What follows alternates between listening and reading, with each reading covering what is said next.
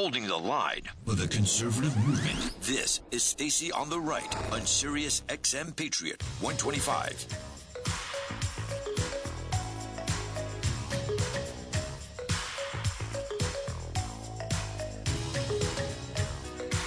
Welcome back to Stacy on the Right. Thank you so much for being with us tonight at Stacy on the Right and stacyontheright.com to find out more. All right, so uh, let's welcoming into the show right now, welcoming and actually being very, very excited about Dr. Paul Christo, director of the Multidisciplinary Pain Fellowship Program at Johns Hopkins Hospital. He's the host of Aches and Gains on SiriusXM Family. Hey, Dr. Christo, thanks for coming on. My pleasure. Thanks so much for having me. I'm glad you're here because this problem is escalating, and that is the fentanyl crisis. Um, you have actually done a lot of work in this area, and you have uh, also done programs on what can be done. Talk to us a little bit about where you stand on this and what you want to see. Well, you know, what we're seeing now, gosh, since about 2013, I'd say, is a huge increase in the number of deaths related to synthetic fentanyl. Uh, not you know, pharmaceutically manufactured fentanyl, but synthetic fentanyl, and mainly among people who do not have pain. I think that's an important distinguishing factor here because because in the past, you know, many years ago, uh, we did have a problem related to prescription opioids leading to death, but that really isn't what we're seeing today. So, the synthetic fentanyl is something that is produced in the black market, and it's then is it is is this what we're seeing laced into illicit drugs like cocaine, or is this strictly pills? What form does it take? Different forms. So we're seeing it in liquid form, we're seeing it in pill form. It could be crushed, you know, eh, so that people can inhale it through their nose. So it's all different form, you know, powder form, different forms um, that we're seeing in various different parts of the country. And in either any form, really, uh, the danger here is that this is an opioid like other opioids, but you know, fentanyl is about 80 to 100 times more potent than morphine, to put it into perspective. And to even get even more granular, you know, the lethal dose would be equivalent to something just like you know 10 to 15 grains of table salt. So you can see how powerful it is. Wow. So when you talk about the liquid or the, the grains of table salt, who is most likely to encounter these forms of synthetic fentanyl? Well, initially, what we've been seeing is adults, but then over the last couple of years, we've seen more and more adolescents uh, use illegal fentanyl. So these are, you know, kids between the ages of say 13 to 25, and, and actually even more recently, I've seen um, a report that you know the death related to opioids and fentanyl specifically is quite high, becoming higher among those kids aged just five years of age and younger, and it's accidental overdose and death. But what is it inside of that a five year old would be getting access to it? I know, right? I mean, what's happening is that their, you know, their parents or whoever they're living with, eh, you know, is has the drug on hand in the home, and you know, kids unfortunately inadvertently have access to the, these drugs, specifically fentanyl, and are consuming them and then dying accidentally. Okay, so the parents are the illicit drug users because the fentanyl is laced into the drugs that the parents are buying from their drug dealer. Well, or that's true too, right? So it's two it's twofold. One, they might just be using fentanyl in and of itself, or the other problem that we've seen is that if they're purchasing, say, you know, an oxycodone tablet uh, from the streets, or they're using methamphetamine on the street, that these drugs are being laced with fentanyl and thereby causing death. So the people who are going out onto the street to their drug dealer to purchase illicit drugs, some of them are actually looking to purchase fentanyl, but most of them are purchasing something else and it has been laced with fentanyl and they're unaware. That's right. That right. And that's what's in part leading to the huge number of deaths we're seeing because they are unaware that what they're that if they're using, for example, you know, heroin or methamphetamine, or they purchased like an oxycodone tablet on the street, that it's laced with fentanyl, that it contains fentanyl. So the primary um, victims, the, the the the mass number of the victims, the per- the highest percentage, are people who are actually they're probably addicts. They're hooked on some drug, whether it's methamphetamine or cocaine or whatever it is. And then they're overdosing on fentanyl that has been laced through the product. So would you consider that to be uh, you know, obviously we we've said there are connections to China, you know, sending the fentanyl over the the um, the drug wars that we have going on. You have um, gangs out of Mexico and in South America who kind of control the fentanyl pouring into America through the southern border. Is it that they want to kill the customers because it seems like lacing it with fentanyl has a deleterious effect on people who are actually funding their business? You're right. You're right. So I, I don't know that they're in, intending to kill those who are who are using these substances. Uh, but you know, then again, we're talking about. I mean, you know, we're talking about drug cartels. We're talking about people who are selling drugs. So it's hard to know exactly what they're thinking, right, in terms of selling these products. But I think they are, it is coming. A lot of this is coming in from, uh, say, Mexico, the Mexico-California border, the Mexico-Arizona border, and in different forms, you know, entirely. As we, you know, it could be a liquid, it could be um, powder in cars, in different body orifices. I mean, it, it's getting to that point where it, it it's almost it's it's hard to detect where it is. And in fact, I think that it's important to have uh, I think what we need to do here is to have greater, uh, you know, law enforcement presence at the borders so that we can help prevent um, the this fentanyl and then as well as other drugs from illegally crossing the border. So the I, there's a lot of people who are going to hear about this, and I see the most sympathy and most empathy towards the fentanyl overdose stories coming about when it's a child who's accidentally passing away from it uh, more so than you know people who are already using illicit drugs and they overdose on fentanyl. And, and it you know it's obviously unintentional but you know people have a tendency to be much more empathetic towards children who are being killed. Out of the 125,000 fentanyl overdose deaths last year were was that large percentage of those people was that uh, adults, or is it a large chunk of those people who are children, or how does that break out? It's not. No, I would say that most of those would be adolescents and adults. So, you know, between the ages of 13 to 25, and then adults. Not. It's more recent that we're seeing, say, you know, kids that are as young as five and younger accidentally overdosing on fentanyl. That's more of a recent phenomenon. So, unfortunately, most of the most of the people who are dying are in that age, you know, adolescents and then sort of younger adults. Hmm. So now we talk about fighting it, and you have some ideas about that too, and especially with your role at Johns Hopkins and being a physician. Um, talk to us about what you'd like to see happen, besides obviously more attention at the southern border.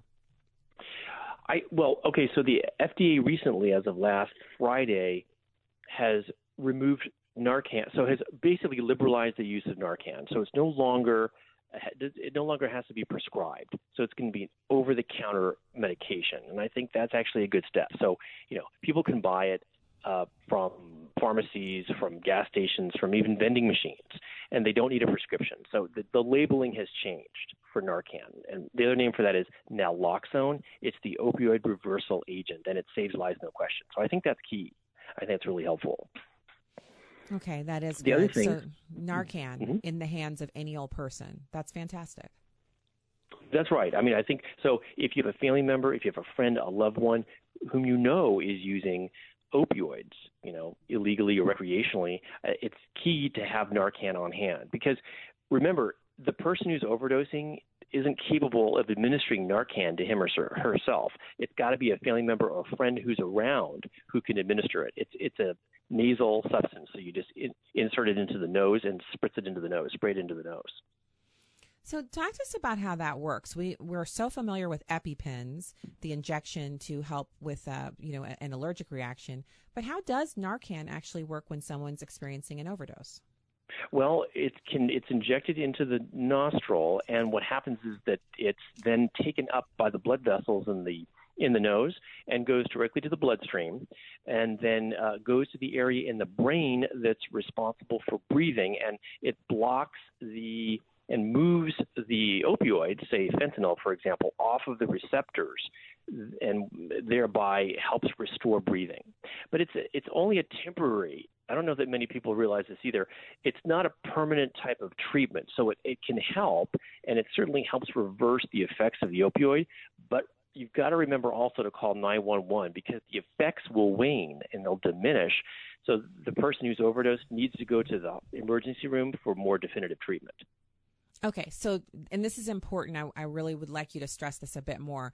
Um, and so, doctor, you are telling us that the Narcan that you maybe have on your person because you know you're, you're in close contact with someone who abuses drugs and you realize they're having an overdose, it's not enough to deliver the Narcan to them and then kind of say, okay, you know, go to bed and sleep it off. They have to still show up at the emergency room for further treatment.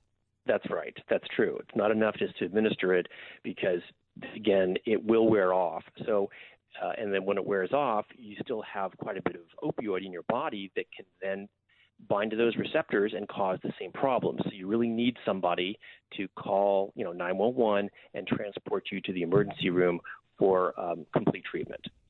Okay, so that that's good for us to know because I know that um, there there actually was, in my opinion, quite a positive response to the news that Narcan would be distributed anywhere. And one of the stories that that announcement followed on was the little girl at the Airbnb, two years old, the parents didn't even realize she'd been exposed and she was on the bed foaming at the mouth with blue lips. And by the time they got into the room and realized what was going on it was too late for her. So and it and they still can't figure out where the fentanyl came from because they didn't find any traces of it in the actual uh, Airbnb that they were staying in. So it's it's mm. you know right on the heels of that story, you have them announcing that Narcan is going to be available, you know, and readily dispensed everywhere. And I think a lot of parents are breathing a sigh of relief over that because I guess you just don't really know where you can encounter it.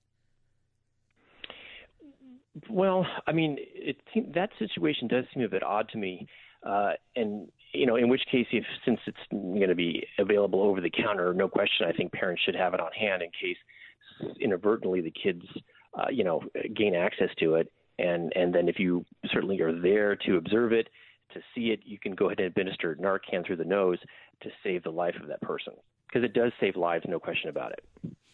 Yeah. So, uh, in in the case of most of us who are, you know, just going on about our everyday lives, what is the likelihood that we will be exposed to fentanyl?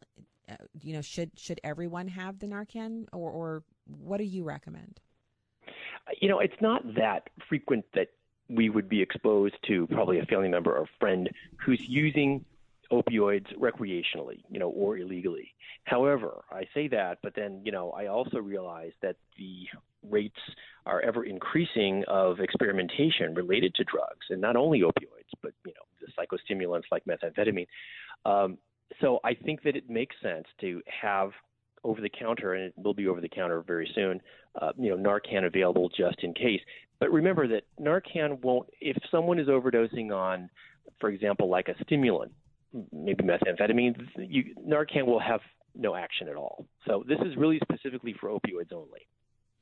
Right. So if we're talking about some kind of other overdose, this isn't going to do it. But because of the prevalence of this and the and the media attention, this is a great opportunity for people, especially if you have someone in your life that you know uses drugs, um, to keep this on hand just in case. Absolutely, very very true. Okay, so thank you so much for covering that. Now, tell us because we we may have people listening who obviously everyone's a subscriber, but they might not know about the SiriusXM Family Channel, and certainly we want to know more about a show that's called Aches and Gains. I mean, that's a good show name. Like, tell us more about this. well, thank you. Yes, you know, this is a, a show that really focuses on um, overcoming pain, and I feature uh, guests who are people who have different pain conditions. It might be low back pain, it could be headache pain, it could be arthritis, and uh, he or she then describes how uh, they've overcome it, and it might be using traditional medications. You know, it might be using injection therapies. It might be using um, integrative treatments like acupuncture or yoga. So I really tried to focus on those who have pain. And, and you know, the thing is, we've got 100 million people in this country that's one out of every three who suffer from chronic pain. Eh, so it's a lot bigger than most people realize. Uh, and so my show, I really tried to, again, focus on how to get through it, how to overcome it. And the other part of the show relates to a, an expert guest. So I'll have, say, a rheumatologist or a pain doctor or a headache specialist talk about what are the up and coming treatments related to that particular pain condition. Okay, so that is fascinating. And so I want to put in a request, although I, I don't know if you'll feel inclined to honor it, but um, when you're talking about chronic pain, an area that is not really covered very much in the media is um, pain that is experienced by about 5 million Americans and their post op cancer patients who are suffering from lymphedema. And lymphedema is a progressive chronic condition that um, is it's incurable. It involves a lot of physical therapy and um, very expensive durable medical equipment and treatments and it can be extraordinarily painful especially if it progresses to the level of you know uh, having basically the hardened kind of skin on the body and uh, obviously if, if infection is present.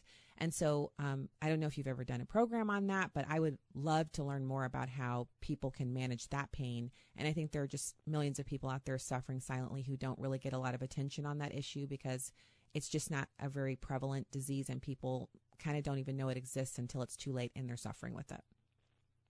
Well, thank you for bringing that up. I will definitely put that on my list of mm-hmm. upcoming shows. I'm going to be looking. I'm going to put you my favorites on SiriusXM because I'm a subscriber too. So I'm going to be looking and, and, and hoping that Dr. Christo tackles this along with all of the other wonderful work that you're doing. I was really excited when I saw you come up on our, our calendar today to come on the show tonight. Uh, super excited about you being here and hopefully we can talk again. Thank you so much for the work on um, you know, informing us about fentanyl and Narcan and, and all of the different treatments, and certainly uh, the cool show. Thank you so much.